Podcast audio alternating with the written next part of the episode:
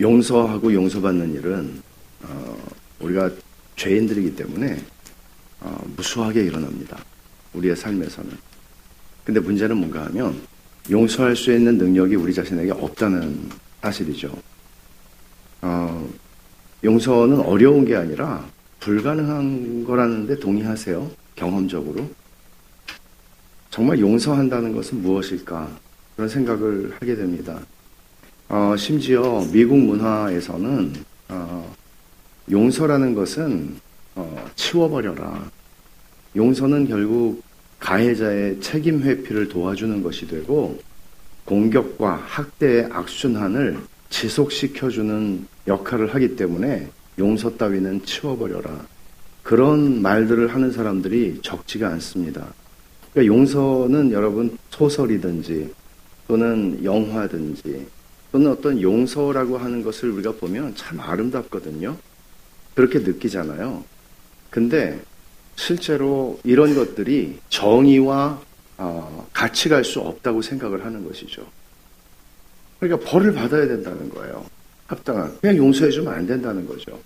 우리는 다 어느 정도 이런 생각들을 어, 동의를 하죠. 어, 미국의 작가이고 저널리스트인 엘리자베트 브루닉이라고 하는 사람은 이런 얘기를 해요. 분노 가득한 정의감과 사람들에게 죄값을 치르게 만들라는 욕구를 특징으로 하는 미국 문화는 용서의 개념을 불쾌하게 여기고 용서를 심지어 부도덕하다고 느낀다. 그러니까 부도덕하다는 거죠. 정의와 배반, 그, 정의를 세울 수 없는 것이라는 얘기죠. 어, 한국 문화가 이것하고 다를까? 어, 거의 비슷하다고 생각이 됩니다. 어, 용서와 정의는 함께 갈 수 없다고 생각을 하는 것이죠. 그러면 우리들은 어, 그런 생각들, 세상에서 그런 얘기들을 할 때 그런 것에 어느 정도 동의를 하지 않습니까? 어, 그러면 성경이 얘기하고 있는 용서라는 것은 무엇인가? 주님은 어, 일흔 번씩 일곱 번이라도 용서하라고 얘기를 하죠. 그러니까 베드로는 예수님에게 이렇게 물어요. 일곱 번까지 용서하면 괜찮습니까? 왜냐하면 당시의 랍비들은 세 번 용서하는 게 어, 끝까지 참은 거라고 가르쳤으니까요. 그러니까 세 번이 아니라 일곱 번을 용서하면 괜찮습니까? 그렇게 얘기를 하는데 일흔 번씩 일곱 번 하라. 그것은 700, 470, 490번 하라는 소리는 아니죠. 카운트하지 말라는 거죠. 네가 용서하는 거를. 어, 먼저 세상에서 말하는 용서와 관련된 세 가지 세속적인 모델이 있어요. 그것은 뭔가 하면 첫째는 값싸는 해입니다. 이거는 무조건 용서해 줘야 된다는 거죠. 강조점은 뭐에 있나 하면 피해자의 마음이 편안해지는 거예요. 내가 결국 그 사람을 용서하지 않고 하면은 내 마음이 힘드니까 그냥 용서해 버리라는 거예요. 어, 분노에서 내가 해방될 수 있도록. 그러니까 내 마음이라도 편하려면 용서하는 게 차라리 낫다. 이런 거죠. 뭐 그놈이 뭐 어떻게 무슨 무슨 벌을 받든지 간에 나는 상관없어. 그냥 내가 내가 그냥 용서하고 나좀 마음에 좀 품은 그 독을 좀 벗겨내야 되겠어. 이런 거예요. 어, 두 번째 유형은 인색하는 해예요. 첫 번째는 값사는 해. 두 번째는 인색하는 해인데 이거는 거래적인 모델이라고 볼 수 있어요.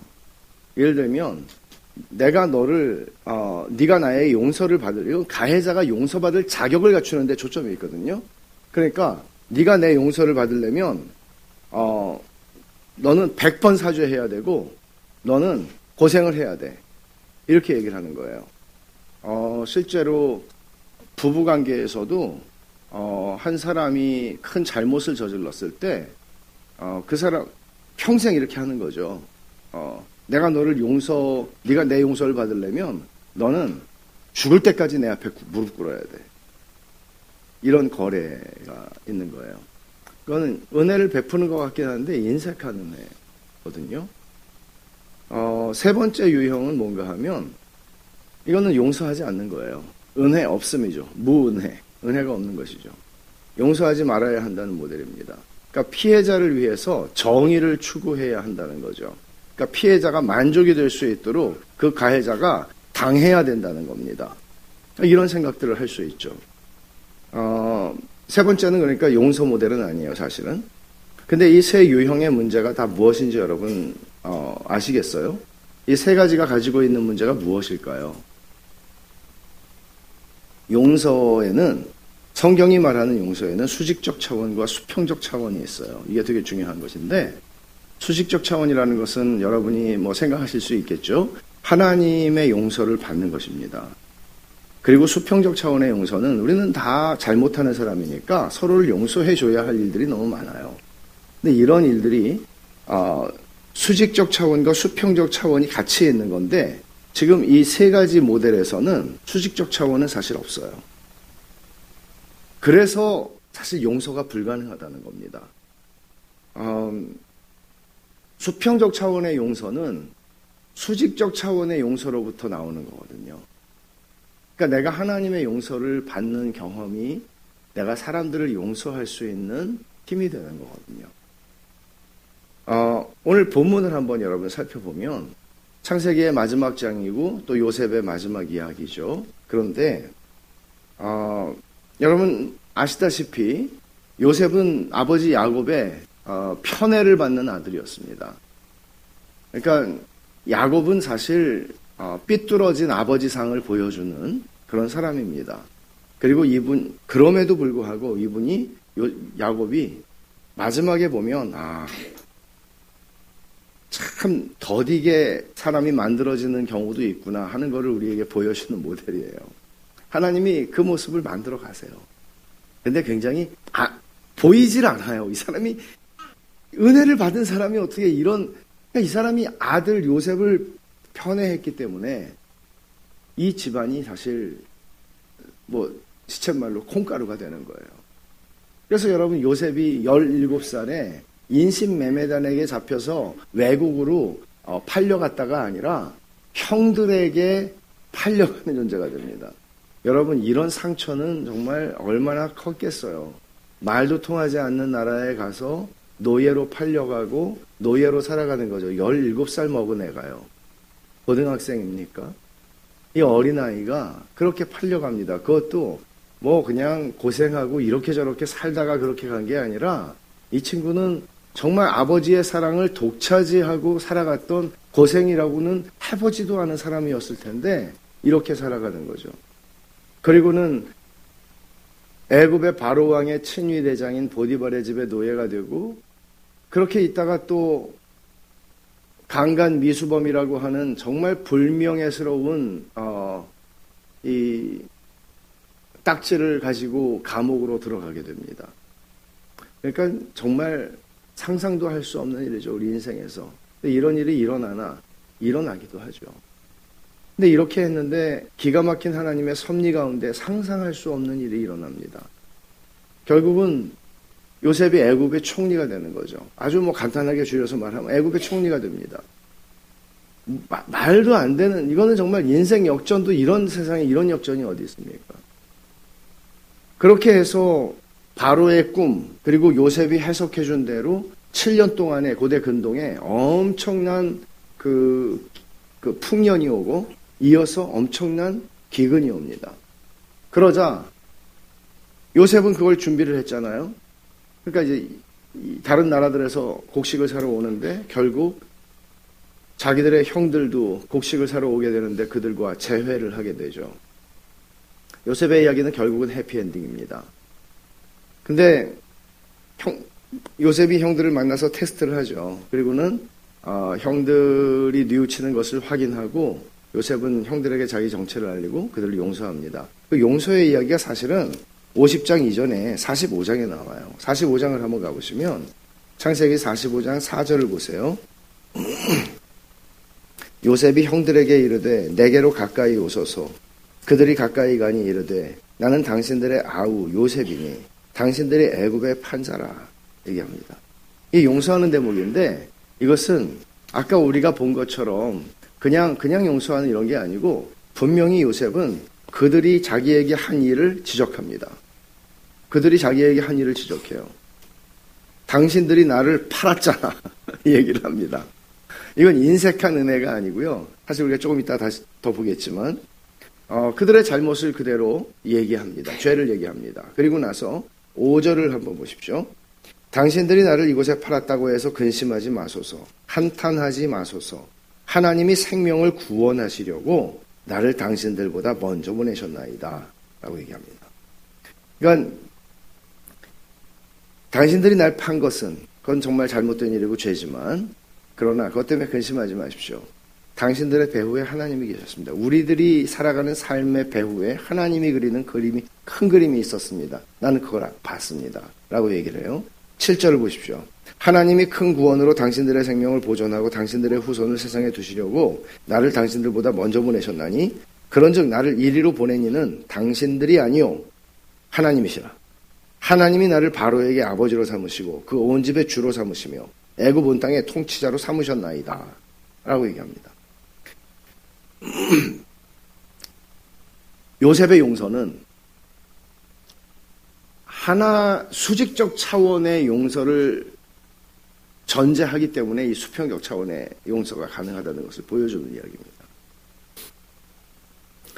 어, 그리고 나서 이제 아버지와 모든 식구들을 다 애굽으로 초청을 하게 되고 이제 아버지 야곱이 죽습니다. 그게 오늘 본문에서 우리가 살펴보는 어, 이야기인데 아버지가 죽자 분명히 어, 용서를 동생이 해줬는데 불안한 거죠.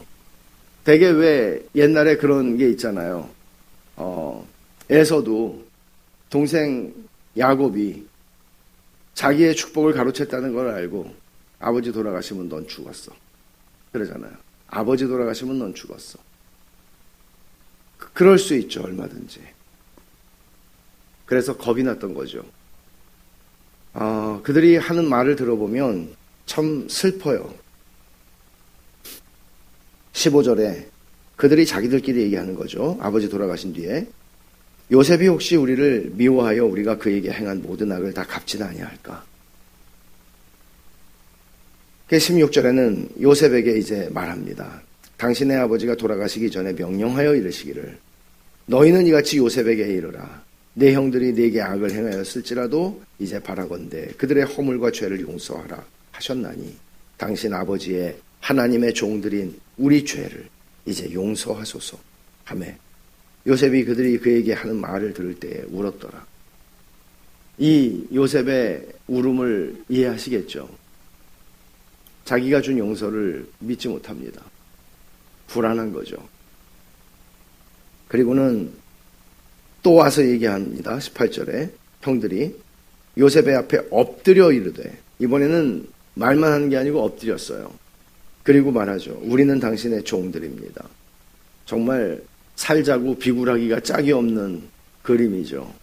어, 살자고 그들은 어, 이 확신이 없는 자기들의 마음을 어, 이제 엎드려서 조, 우리는 당신의 종입니다. 19절에 19절, 20절, 21절이 이제 요셉이 하는 얘기인데요. 이 세 구절에서 우리가 용서의 세 가지 요소를 보게 돼요. 이게 뭔가 하면 19절에서는 내가 하나님을 대신하리까? 라고 말해요. 여러분 이게 무슨 의미겠어요? 내가 하나님을 대신하겠습니까? 팀 켈러가 이 말을 이렇게 설명해요. 요셉은 충분히 겸손했기 때문에 용서할 수 있었다. 충분히 겸손했기 때문에 용서할 수 있었다. 이게 무슨 말이겠어요? 내가 하나님이 아니라는 거죠. 만약 용서하기가 힘들다면 그건 우리 자신이 하나님이 아닌 죄인임을 망각한 탓이다. 팀켈러 얘기해요. 내가 용서하는 게 힘들면 이거는 내가 죄인이 아니라 하나님이라고 착각하고 있다는 것이죠. 요셉의 말은 이런 뜻이다. 내가 노여움을 풀지 않으려면 당신들의 재판관이 될 자격이 있다고 자신해야만 하는데 나는 그런 자격이 없어요. 노여움을 풀지 않고 원한을 내가 가지고 있으려면 나는 당신들의 재판관이어야 하는데 난 그럴 자격이 없어요. 그래서 누구든지 계속해서 원한을 내가 용서하지 못하는 것은 뭔가 하면 원한을 품고 있는 거잖아요. 그런 사람은 나는 하나님을 대신하고 있어. 나는 심판할, 너를 심판할 권리가 있어. 라고 말하는 것이나 다름없습니다. 그러니까 요셉은 이 점에서 하나님 앞에서 겸손했기 때문에 용서할 수 있었다는 거죠. 내가 뭔데? 두 번째로 20절에 보면 당신들은 나를 해하려고 하였으나 하나님은 그것을 선으로 바꾸사라고 말합니다. 여기서도 얘기해요. 당신들이 나를 해하려고 했던 거 분명합니다. 그건 당신들의 죄입니다. 그러나 하나님은 그것을 선으로 바꾸셨습니다. 그게 45장에서 요셉이 했던 말이죠. 어, 팀 켈런 이렇게 설명합니다. 요셉은 충분한 기쁨이 있어서 용서할 수 있었다. 아까는 충분히 겸손했기 때문에 용서할 수 있었고, 이번엔 충분한 기쁨이 있어서 용서할 수 있었다. 용서하려고 형들이 한 일은 그렇게까지 나쁜 일은 사실 아니었어요. 라고 얼버무리지 않는다. 당신들의 행위는 악했습니다. 라고 단언한다. 진실을 말한 것이죠. 당신들의 악한 행위에도 불구하고 하나님이 나를 사랑하셔서 세워주셨고 모든 것을 합력하여 선을 이루게 하셨습니다. 하나님이 하신 일을 보며 그것에 대한 기쁨이 있었기 때문에 용서할 수 있었다. 세 번째로 행동의 단계로 나갑니다. 21절에 당신들은 두려워하지 마소서 내가 당신들과 당신들의 자녀를 기르리이다. 이 행동의 단계로 나가는 거죠. 이거는 어, 용서를 받는 사람들의 입장에서는 어, 확신에 이를 수 있도록 해주는 방식인데 어, 팀 켈러가 이렇게 설명해요. 용서는 마음으로 느껴지기 이전에 베풀어야 할 때가 많다.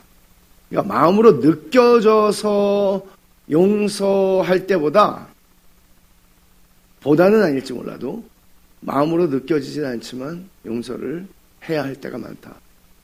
대개가 그럴 것이다. 다른 사람을 용서할 때 우리는 내 분노가 다 사라졌어 라고 말하는 게 아니라 이렇게 말하는 것이다.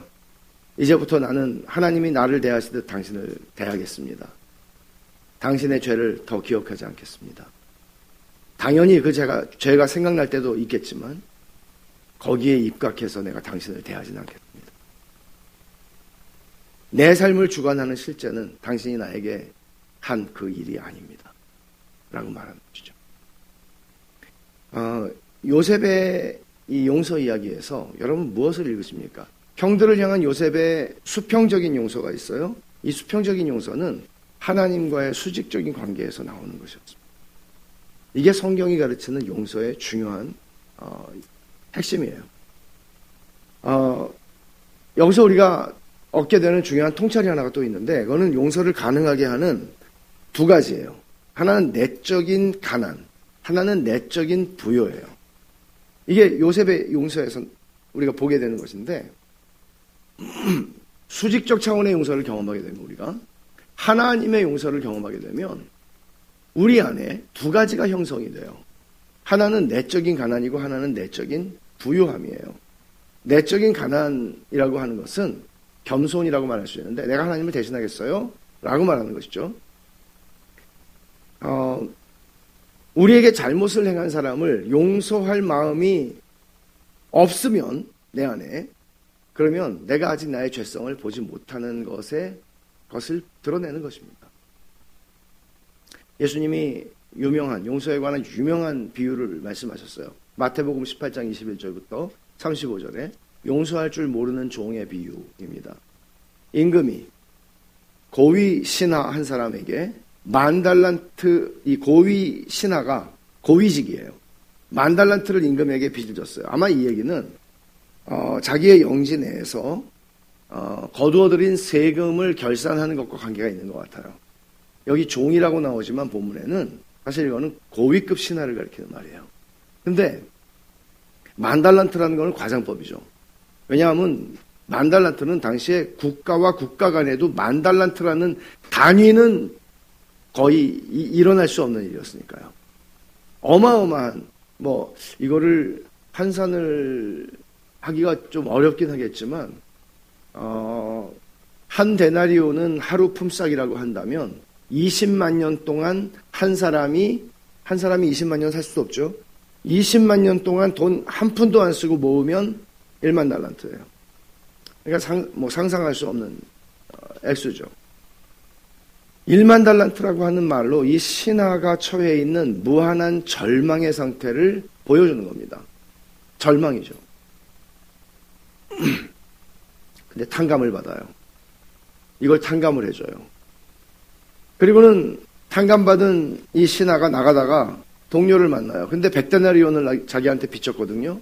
백데나리온을 달라고 어, 주님이 하신 말씀에 보면 목을 잡고 이 기분 되게 나쁜 거잖아요. 목 잡는 목을 잡고 빚 갚어. 그리고는 감옥으로 보냅니다. 근데 이거를 왕의 신하들이 봤어요. 그리고는 왕한테 가서 아니 1만 달란트를 탕감을 받은 이 사람이 친구한테 백단 백 데나리온을 못 받아가지고 감옥으로 보냅니다. 그러니까 왕이 부르죠. 그리고는 그를 다시 옥졸들에게 붙입니다. 옥졸들에게 붙인다는 거는 이게 옥졸들은요 고문하는 사람들이에요 사실은. 그러니까 빚 받아내려고 왜 지금도 그런 거 뭐 있다고 그러잖아요. 그런 아주 그런 얘기죠. 감옥에 들어가는 거예요. 신하한테 임금이 하는 말은 이거죠. 내가 너를 불쌍히 여김과 같이 너도 네 동료를 불쌍히 여김이 마땅하지 아니하냐? 여러분 이 비유를 들으면 우리는 이 비유를 이해하지 못할 사람은 단 한 사람도 없어요 여기에. 초등학생도 다 알아요. 근데 왜 안 되죠? 이게 왜 안 되는 거죠? 이 비유는 먼저 용서의 수직적인 차원을 보여줍니다. 수직적 차원의 용서는 용서받은 자 안에 내적인 가난을 만들어내요. 이게 왕, 의 얘기예요. 네가 이렇게 용서를 받은 사람, 탕감을 받은 사람이면 네가 이렇게 할 수는 없잖아. 겸손을 만들어내죠. 무한한 죄의 용서를 받았기 때문에 내 안에 겸손이 형성이 돼요. 그래서 우리는 이렇게 말할 때가 있잖아요. 아, 그 사람은 은혜를 몰라. 아무리 용서를 해줘봤자 소용없어.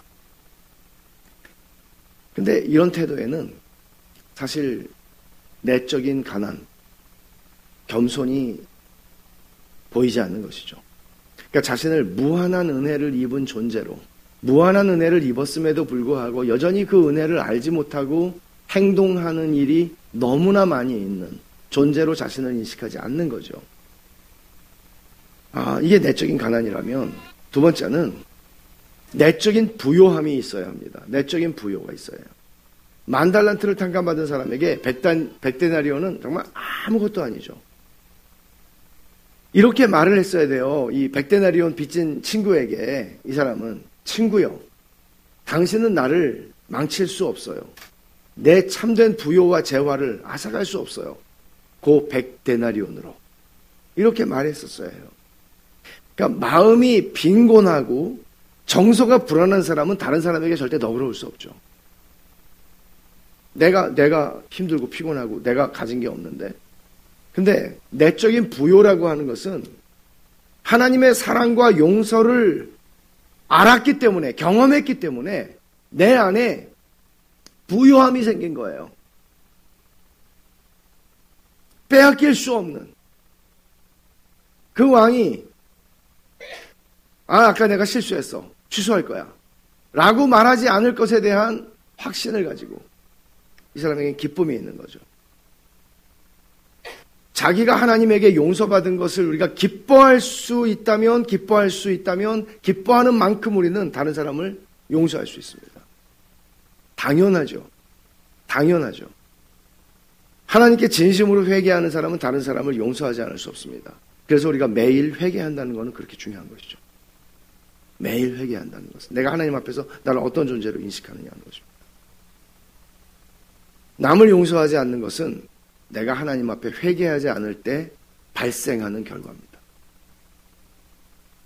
우리가 누군가를 진정으로 용서하려면 거기에는 수직적 차원의 용서를 경험하는 일이 전제되는 것이고 이 수직적 차원의 용서는 우리 안에 내적인 가난과 내적인 부요를 만들어냄으로써 수평적인 용서를 가능하게 만들어줍니다.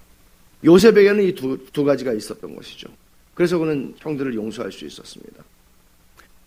여기까지 우리가 이해했다고 하더라도 용서가 쉽지 않다는 것은 분명합니다. 왜, 왜 그럴까요? 왜 용서가 쉽지 않을까요? 어, 근본적인 답을 먼저 제가 말씀을 드리고 가겠습니다. 그 이유는 복음 중심 삶을 우리가 보면서 지금 공부하고 있죠. 처음에 보았던 그림이 있어요. 복음의 확장선이라고 하는 것이었습니다. 우리는 세월이 흘러갈수록 회심을 할 때 하나님의 거룩하심을 봅니다. 그리고 그 앞에 내가 죄인이라는 사실을 처음으로 인식합니다. 그리고 세월이 흘러가면서 시간과 함께 우리는 하나님이 내가 처음에 알았던 하나님보다 더 거룩하신 하나님인 것을 점점점 알아가게 됩니다. 그러자 그 하나님의 거룩하심을 아는 만큼 내가 생각보다 더 깊은 죄인이라는 사실을 점점 알아갑니다. 그런데 여기서 발생하는 것은 무엇인가 하면 이 하나님, 거룩하신 하나님과 죄인인 나의 갭을 채워주는 십자가의 은혜는 점점, 점점 커져가는 거죠. 그래서 크게 경험하게 되는 거죠. 이런 일이 우리의 신앙생활에서 일어나지 않을 때, 우리는 용서할 수 없습니다. 내가 용서, 누군가를 용서하지 못하고 용서할 수 없다는 것은 내 안에서 이것이 점점, 점점 깊어지지 않는다는 뜻입니다. 그럼 어떻게 되죠? 십자가의 은혜가 축소되죠. 처음에는 내가 엉엉 울고 하나님 앞에 내가 죄 용서받은 것을 기뻐하고 너무나 감사했는데 그 다음에는 너무나 당연한 것이 되고 그 다음에 십자가의 은혜는 점점 점점 줄어드는 거죠. 이게 얼마나 우리의 삶에서 신앙생활에서 중요한 요소입니까? 결국은 십자가의 은혜가 축소되면 내 안에서 내적인 가난과 내적인 부유함은 사라지게 됩니다. 용서할 수 없게 됩니다.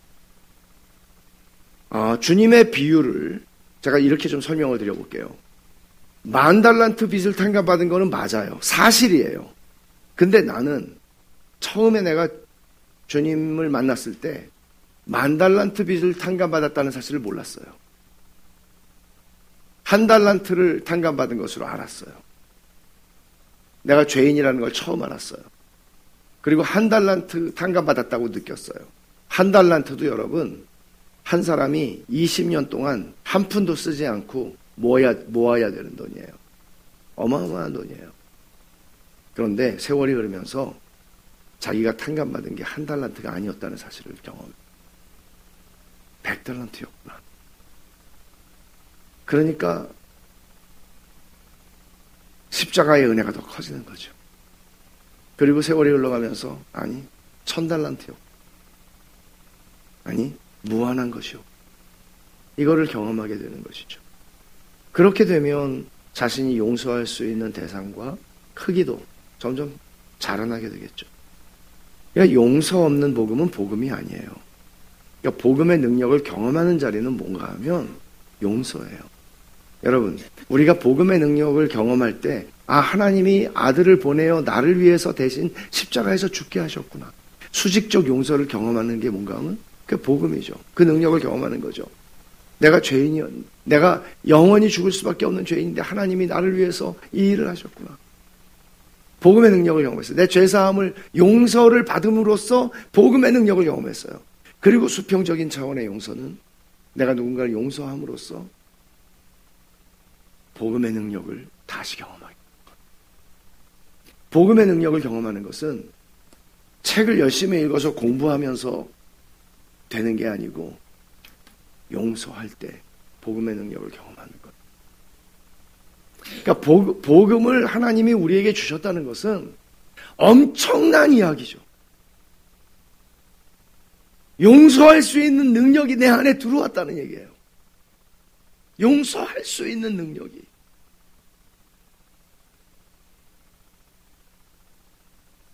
복음의 논리는 이거죠. 하나님께서 내가 너를 이미 다 용서했어. 너의 죄를 기억도 안 할 거야. 여러분, 기억도 안 한다는 말이 얼마나 용서해서 중요한 말인지 아세요? 하나님이 기억도 안 하신다고 그러잖아요. 사이가 좋다가 하나님하고 갑자기 하나님이 야 근데 그때 네가 나한테 한 짓이 기억이 난다. 그러면 얼마나 힘들어요. 우리가 서로 용서해 줬어요. 부부간에 용서해 줬어요. 근데 서로 뭐한 사람이 한 사람 용서해 줬어요. 근데 갑자기 잘, 잘 가다가 갑자기 그날이 생각나네. 너무너무 힘든 거죠. 하나님이 용서, 용서하시고 기억조차 안 하시겠다고 말씀하세요. 내가 너를 이미 용서했어. 그러니까 너도 남을 용서해라. 이게 복음의 논리예요. 네가 용서하면 나도 널 용서할게. 이건 율법의 논리예요. 그래서 주님의 이 비유에서 우리가 이해할 수 없는 것은 어, 다 맞는 말이에요, 이게. 그죠? 이해가 안 가는 게 아니에요. 정말 100% 동의해요. 근데 용서에 인색해질 때가 너무 많다는 거죠. 여기서 이런 생각을 한번 해보죠. 절대평가하고 상대평가. 하나님 앞에서의 절대평가가 필요하다. 우리가 누군가를 용서하기 힘들 때는 그 사람과 나 자신을 비교해서 상대평가를 하는 때예요. 나는, 나는 너처럼은 안 해. 너는 용서받을 자격이 없어. 난 너처럼은 안 해. 이렇게 말하는 것이죠. 적어도 나는 저 사람이 저지르는 것과 같은 일을 한 적이 없어. 라고 생각합니다. 그리고 우리는 늘 당당하고 베푸는 자로 자신을 인식하는 경향이 있습니다. 그래서 내가 너에게 어떻게 해줬는데 너 나한테 감히 이럴 수 있어. 너 용서받을 자격이 없네. 라고 생각합니다. 그러나 주님의 이 비유는 그게 아니고 너는 지금 네가 놓치고 있는 게 뭔지 알아? 너는 하나님 앞에서 절대 평가로 그 사람과 너를 판단해야 돼. 라고 하는 거예요. 하나님 앞에서의 절대 평가. 제가 이 설교를 쓰다가 두 개가 생각났어요. 도토리 키재기 50보 100보. 도토리 키재기는 제가 설명 안 하고 50보 100보. 몰랐어요. 찾아봤죠. 50보 100보가 맹자가 한 말이에요. 전쟁이 났는데 두 사람이 도망을 가요. 군인이. 근데 50보 도망간 군인이 100보 도망간 구, 군인을 비웃고 비난해요. 저는 진짜 저렇게 빨리 뛸 수가 있어 도망가는 주제에. 둘 다 도망가는 건 마찬가지인데. 이런 식으로 우리는 자신과 남을 비교하는 한 용서는 불가능한 거죠. 그래서 용서의 수평적 차원은 수직적 차원에서 비롯되는 거예요. 하나님 앞에서의 절대 평가가 필요한 거죠. 하나님 앞에서 내가 두 번째로 절대 평가와 상대 평가에 이어서 또 하나 우리가 의식해야 하는 적용점이 있는데 그것은 우리가 맺고 살아가는 모든 관계는 삼각관계다 하는 것입니다. 제가 종종 이 말은 하죠. 어, 가장 가깝게 한번 부부 관계를 한번 생각해 보세요. 너와 나, 나와 너, 그밖에 없잖아요. 근데 삼각관계라고요. 모든 관계가 다 그렇다고요. 그리스도인들은 그렇게 의식을 해야 돼요. 부부 사이에서 용서해, 용서하는 일, 용서받는 일이 얼마나 많이 일어납니까? 근데 용서를 진짜 하려면 삼각관계로 우리는 이해를 해야 한다는 것이죠. 자, 제가 이 주님의 비유를 감히 조금 수정을 해보겠습니다. 임금에게 만 달란트를 탕감받으신 아가 자기에게 백데나리온을 빚진 동료를 만났어요. 근데 마침 임금이 나하고 같이 길을 가고 있을 때 만났어요. 지금 임금을 떠나서 지금 친구를 만난 거잖아요. 근데 임금님이 나를 만달란트를 탕감해주고 임금님하고 지금 너무 기쁘고 기분이 좋아서 내가 식사라도 대접하려고 가고 있었어요. 근데 백데나리온 빚진 친구를 만났어요. 그래도 이 사람이 목을 잡을 수 있었을까요? 못하죠. 왜? 옆에 임금님이 있으니까. 내가 좀 아까 임금님한테 만 달란트를 탕감받은 사람이니까. 이렇게 말할 수 있었겠죠. 마치 임금님이 계시니까 더. 아, 내가 탕감받은 만 달란트에 비하면 그건 아무것도 아닙니다. 친구여 안심하세요. 나는 백데나리온을 더 이상 갚으라고 요구하지 않을 겁니다. 당연히 이렇게 했겠죠. 임금님이 옆에 있었으면. 이 점에서 그리스도인은 자기가 맺고 살아가는 모든 관계 속에 하나님이 그 자리에 계시고 나를 지켜보고 계시고 이 사실을 알아야 합니다. 태산 같은 나의 죄를 아무 조건 없이 용서해 주신 하나님이 곁에 계셔서 나를 지금 지켜보고 계시다는 사실 인식하는 것입니다. 이 사실을 기억하면 내가 맺는 모든 관계가 삼각관계라는 사실을 기억하면 용서를 할 수 있을 겁니다. 용서는 처음에 말씀드린 것처럼 불가능한 것입니다. 용서보다 정의의 이름으로 행하는 복수를 우리는 선호합니다. 우리의 본성은 그렇습니다. 그러나 복음은 우리를 용서하는 사람으로 바꾸어냅니다. 이게 복음의 능력입니다. 복음은 용서해서 그 능력을 드러냅니다. 만약 여러분이 용서하지 않으면 복음을 믿는다고 하지만 그 능력을 알지 못하고 살아가는 것입니다. 우리 모두에게 예외가 없을 겁니다. 예외가 없죠, 당연히. 우리에게는 용서해야 할 대상이 있습니다. 그분이 돌아가셨든지 돌아가시지 않고 살아있든지 우리는 용서해야 할 대상이 있습니다. 우리에게. 우리의 삶에는. 용서해야 할 대상이 없는 사람은 없어요. 우리는 다 타락한 사람들이, 죄인들이 살아가는 것이니까 용서해야 할 일은 일어나요. 그리고 대개 가장 가까운 사람일 가능성이 있습니다. 용서하지 않은 채 그냥 내 편한 대로 잊어버리고 살아가는 것, 그건 용서가 아니죠. 우리는 용서가 단번에 이루어지는 것이라고 생각하면 어쩌면 쉬울지도 몰라요. 근데 단번에 이루어지지 않는다는 걸 우리 다 알아요. 용서를 베푸는 이런 순간이지만 용서하는 사람에게는 어떤 면에서는 평생 반복되는 내면에서 반복되는 과정이에요. 용서하는 것은 한 번에 이루어지는 사실이지만. 그래서 이거를 팀 켈러는 선물을 외상으로 사주는 것이라고 표현을 했어요. 용서하는 것은 선물을, 내가 선물을 줘야 돼요. 근데 그 선물을, 아니, 줘야 되는, 선물을 주고 싶어요. 근데 용서라는 선물을 주고 싶어. 근데 그게 너무 비싸가지고 할부로, 아, 10년 할부로 사야 되는 거예요. 그럼 내가 용서해주면 그 용서받은 사람은 그 순간부터 그 용서라는 선물을 쭉 누릴 수가 있잖아요. 근데 용서를 해준 사람의 입장에서는 외상으로, 할부로 산 거니까 이거를, 아니, 30년 할부. 30년 동안 계속 갚아야 돼요. 그래서 힘든 거죠.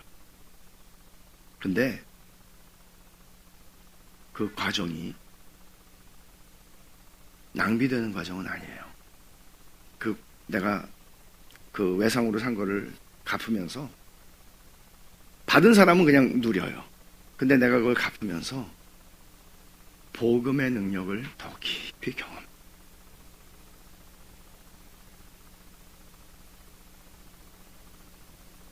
스타워즈 오리지널 시리즈에 레아 공주 역할로 나온 사람 아마 딱 보면 알 거예요. 그 배우가 캐리 피셔인데 캐리 피셔는 일생 동안 아버지를 용서하지 못해서 아버지가 가수였는데 엘리자베스 테일러하고 불륜을 저질러요. 그리고 이 아버지를 하여간 용서 용서의 문제가 이, 이 사람을 평생 괴롭혀요. 나중에 이분이 어, 이, 이 레아 공주를 너무 잘하는 바람에 그 다음에는 별로 배우로는 성공을 못하고 글을 잘 쓰는 사람이에요. 그래가지고 할리우드에서 어, 각본이 나오면 이 사람의 손을 거치면은 이게 대박이 되는 대단한 작가가 되죠. 근데 캐리 피셔가 이런 말을 해요. 원한, 즉 용서하지 않는 마음은 자기가 독을 마시고서 상대가 죽기를 기다리는 것과 같다. 와, 대, 단한 표현이죠. 원한을 품는 거, 내가 용서하지 않고 사는 거는 내가 독을 마시면서 저 사람이 죽기를 거. 우리는 이런 세상을 살아가요. 용서하지 않는 마음이 가득한 세상. 근데 이렇게 비참하고 어리석은 존재들인데 하나님은 복음으로 우리를 이 비참함에서 건져내세요. 복음의 능력밖에는 없어요. 그러니까 이 복음을 매일 우리의 삶에서 기억하고 그 복음을 나에게 전하고 그 복음의 능력을 용서의 삶 속에서 경험하고 살아. 너무나 중요해요. 아까 말씀드린 것처럼 용서할 대상이 없는 사람은 우리 가운데 아무도 없어요. 다 용서할 대상이 있습니다, 우리에게는. 내 인생을 망가뜨린 사람들 목심하게는 그러나 작게는 나를 아프게 했던 사람들 다 있습니다. 하나님께서 우리에게 이렇게 말씀하시는 거죠. 그 일을 처리해라. 그래야 네가 복음의 능력을 경험한다. 기도합시다.